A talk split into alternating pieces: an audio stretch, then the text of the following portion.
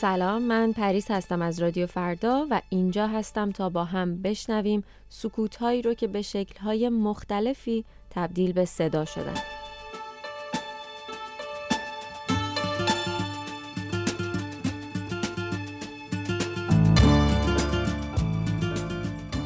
در این پادکست ما از تاثیرات طولانی مدت حجاب اجباری حرف می‌زنیم.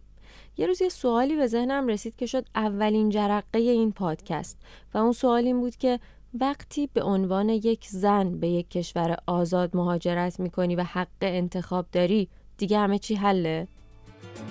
خدا به همراه ای خسته از شب اما سفر نیست علاج این درد راهی که رفتی رو به غروبه رو به سهر نیست شب زده برگرد. بارها این جمله رو شنیدیم که پارتنرمون یا یکی از دوستامون حتی اعضای خانوادهمون بهمون میگن که در گذشته زندگی نکن. این جمله معمولا در مورد روابط و اتفاقای ناخوشایند یک گذشته مطرح میشه. رویارویی با چیزی مثل هجاب اجباری هم در ذات خودش تجربه ناخوشایندیه که به حال ما راه پیدا کرده. مهمون امروز من یکی دیگه از زنانیه که سالهاست مهاجرت کرده و قرار از رد پای این گذشته در زمان حال خودمون با هم حرف بزنیم. سلام نسیم برامون بگو که چند سال مهاجرت کردی و اگر مایلی بگو که کجای جهانی سلام. من نه ساله که مهاجرت کردم و هلند زندگی می‌کنم.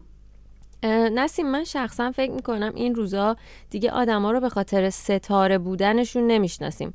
بیشتر از طریق کارها و اقداماتی که در این یک سال اخیر کردن می‌شناسیم. یعنی بازی عوض شده. حتی اگه در هر زمینه ای هم ستاره باشی مردم دوست دارن ببینن چه قدمی برای آزادی بشریت حقوق حیوانات محیط زیست و اینا برداشتی. می‌خوام ازت بپرسم که در این یک سال گذشته چیکارا کردی؟ من خودم رو یه آدم دغدغه‌مند می‌دونم همیشه. یعنی چه قبل از مهاجرت چه بعد از مهاجرت. شاید همه ما زنان ایرانی یک تجربه های مشابهی داریم که از مدرسه رفتن حتی از مهد کودک رفتنمون شروع میشه. و تقریبا می‌تونم بگم خیلی وقتا ما دردهای مشترک مشترکی رو در واقع داشتیم و کشیدیم. توی یک سال خیلی تلاش کردم آدم موثری باشم بتونم نقشی داشته باشم با اینکه خب از ایران دورم و اینکه نمی‌تونم نمی‌تونستم اونجا باشم و خیلی کارها رو بکنم. اما تلاش کردم با همین فاصله هر کمکی می‌تونم به هموطنان بکنم و برای دقدقه هم تلاش کنم. میشه یه ذره بازش کنی؟ یعنی چی؟ چی کار کردی و حاصلش چی بود مثلا؟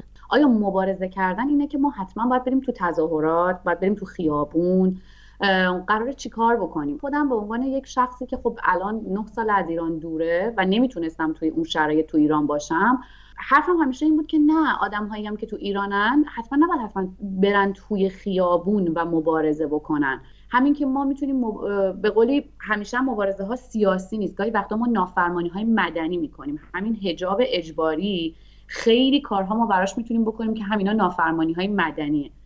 من خیلی تعجب می‌کردم و هنوزم می‌کنم که خیلی وقتا صفحه های اینستاگرامی رو می‌بینم.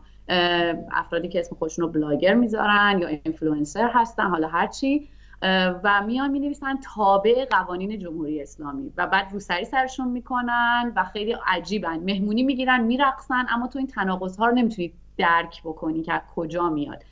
من فکر می‌کنم که ما هر کدوممون یک قدم یعنی یک قدم کوچیک فکر می‌کنیم اگر اون روسری رو برداریم.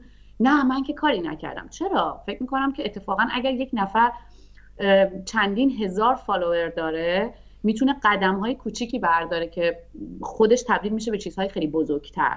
غیر از اون توی این یک سال من به اتفاق یک سری از کسانی که در هلند ما بودیم با هم اینجا هستیم یک در واقع انجمنی رو ایجاد کردیم حالا من اسمش رو نمی‌برم در قالب کارهای فرهنگی حتی برای ایران مبارزه کردیم تا به هلندی ها و غیر ایرانی ها نشون بدیم که داره در ایران چی میگذره نسیم حالا از کارهای جمعی فاصله بگیریم برگردیم به خودت برای خودت چی کار کردی؟ می‌خوام بدونم رد پای هجاب اجباری در زندگی تو چه شکلی نمود پیدا کرده؟ آیا اصلا ردی ازش می‌بینی؟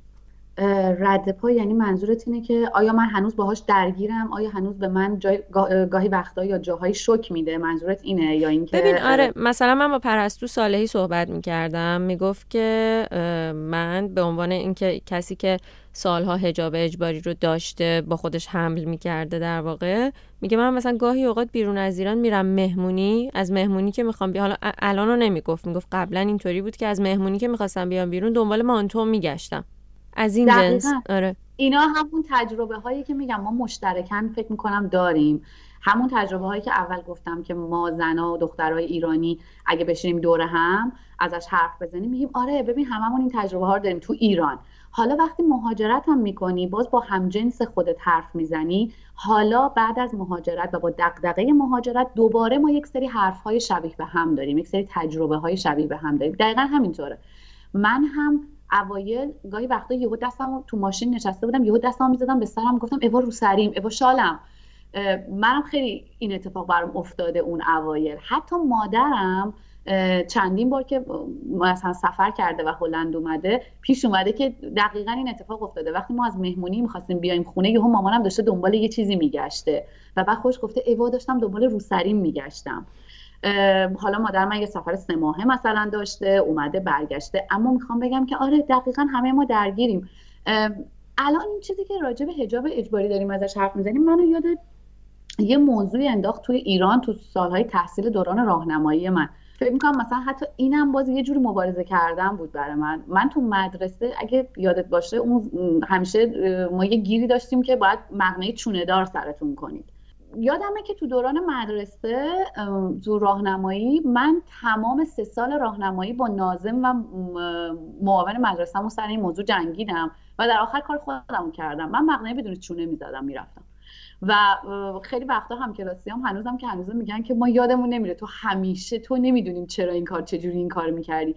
من واقعا این برام مبارزه بود. می‌گفتم دوست ندارم اون سرم کنم. آره به نظر من واقعا ما همیشه در حال فریاد زدن بودیم ولی الان یه ذره این فریاده بلندتر شده جوری که به همه دنیا رسیده و اصلا شکلش فرق کرده. از یعنی در واقع از آغاز اعتراضات زن زندگی آزادی همه چی رنگ و بوی دیگه ای به خودش گرفته مثل رفتار خارجی ها با ما. و یه صحنه هایی صحنه های ساده ای توی خیابون ما رو یاد یک چیزهای دردناکی میندازه در مملکتمون که هیچ وقت به نظر من با گذر حتی 20 سال 30 سال زندگی خارج از ایران باز هم اینها فراموش نمیشه.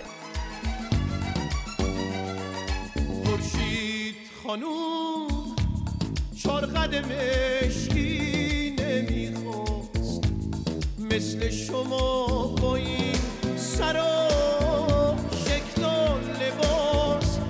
کپه نور ما سبکتر از حواس خورشید خانوم رهاتر از من نسیم من می‌دونم که توی هلند آدم با هجاب زیاده کسانی که خب اعتقاد دارن و با هجابن برخورد انسان هایی که هجاب ندارن با اونا چجوریه؟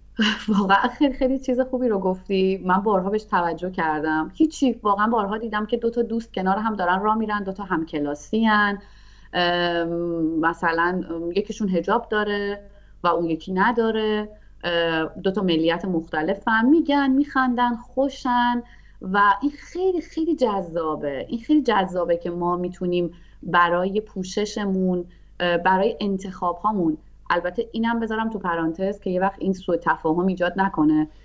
ما برای هر انتخابی چون یک سری جمله ها تبدیل به کلیشه شده که بیایم به نظر همدیگه احترام بذاریم. نه ما به هر نظری نمی‌تونیم احترام بذاریم. ولی اگر یک نفر دوست داشته باشه دامن بپوشه و یک نفر دوست داشته باشه شلوار بپوشه بیاد دانشگاه هیچ کس بهش نمیگه تو چرا دامن پوشیدی یا تو چرا شلوار پوشیدی.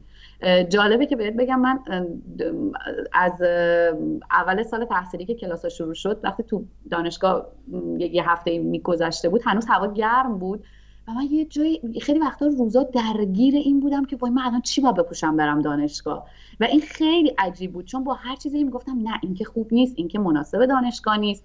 بعد یه جایی دیدم یکی با نیم تنه میاد یکی با دامن میاد یکی با شلوارک میاد و این خیلی خیلی دو هفته اول دغدغه بود برای من. حالا من از تو بدترم. من فکر می‌کردم خب من که الان دیگه اینجا من هر موقع می‌خوام برم عکس پرسونالی بگیرم حالا برای انواع و اقسام مدارک اینجا با خودم فکر می‌کنم خب من که دیگه دانشجو نیستم. مغنه الان از کجا بیارم؟ می‌خوام برم عکس سه در چهار بگیرم مثلا. یعنی این فکر انقدر دیگه مریض شده که به اینا داره فکر ببین فکر اینجوری نیست که مثلا ساعت ها بشینم راجبش فکر کنم یه لحظه است. یعنی یه لحظه تو این بعد میگه ای بابا تو اصلا اونجا نیستی اصلا قرار نیست با حجاب بری. خیلی خیلی خیلی موضوع. شاید ما نگاه کنیم بگیم که بله ما همه دغدغه و مشکلاتمون هجاب نیست. اما هجاب اجباری و هر چیز اجباری پایه و ریشه اتفاقهای خیلی خیلی خیلی بزرگتر بعده که در واقع ما الان باش مواجهیم. کاملا درسته. نمی‌دونم به دوران تو قد میده یا نه ولی دیگه زمان ما مقنعه کراواتی اومده بود. یه چیزی بود که پایینش یه گره شبیه به کراوات آره، داشت آره، آره، و یه کاری می‌کرد که مقنعت سفت باشه. آره یادم اونا رو.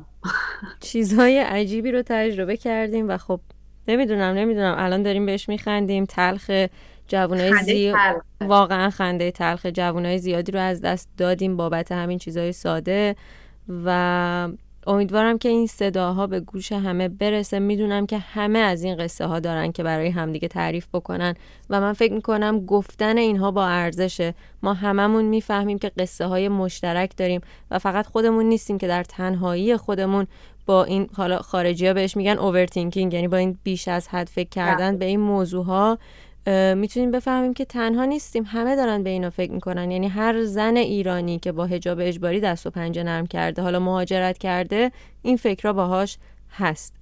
اگر حرف دیگه ای نداری می‌خوام ازت خداحافظی بکنم و بیشتر از این وقتتون نگیرم. خیلی خوشحال شدم که صداتو شنیدم و ازت ممنونم که این قصه ها که شاید در پستوی ذهنت بود و شاید دلت نمی‌خواست هیچ وقت بگیشون یا شاید الان گفتی. راستی الان گفتی چه حسی داری؟ احساس مثلا تخلیه شدن بهت دست داده؟ آره وقتی که تعریف می‌کنه آدم حس عجیبی داره. اینکه حالا حس تخلیه شدن یه بحث حس اینکه اما دوباره هم از درون برانگیخته میشی. اما نوع برانگیخته شدنت خیلی با اون روزا فرق داره.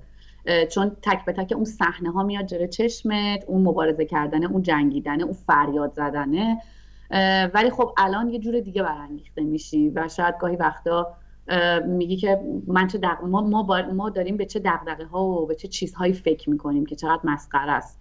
اما حرف قشنگی هم زدی به خاطر همین چیزهای مسخره ما چقدر آدم های عزیز رو از دست دادیم. و این خیلی دردناکه. و مرسی از تو که الان این کار داری می‌کنی و این صداها رو به گوش خیلی از آدما میرسونی و در واقع آدم ها دردهای مشترک همدیگر میشنون. کار بزرگی داری می‌کنی. مرسی. ممنونم ازت. می‌خوام از همین جا به کسی هم که داره اینو گوش می‌کنه بگم اگر تو هم حرفی داری اگر چیزی رو می‌خوای به گوش کسی برسونی از طریق شناسه رادیو فردا در تلگرام و واتساپ رادیو فردا با ما در ارتباط باش و ما شنونده قصه تو خواهیم بود. غذای بی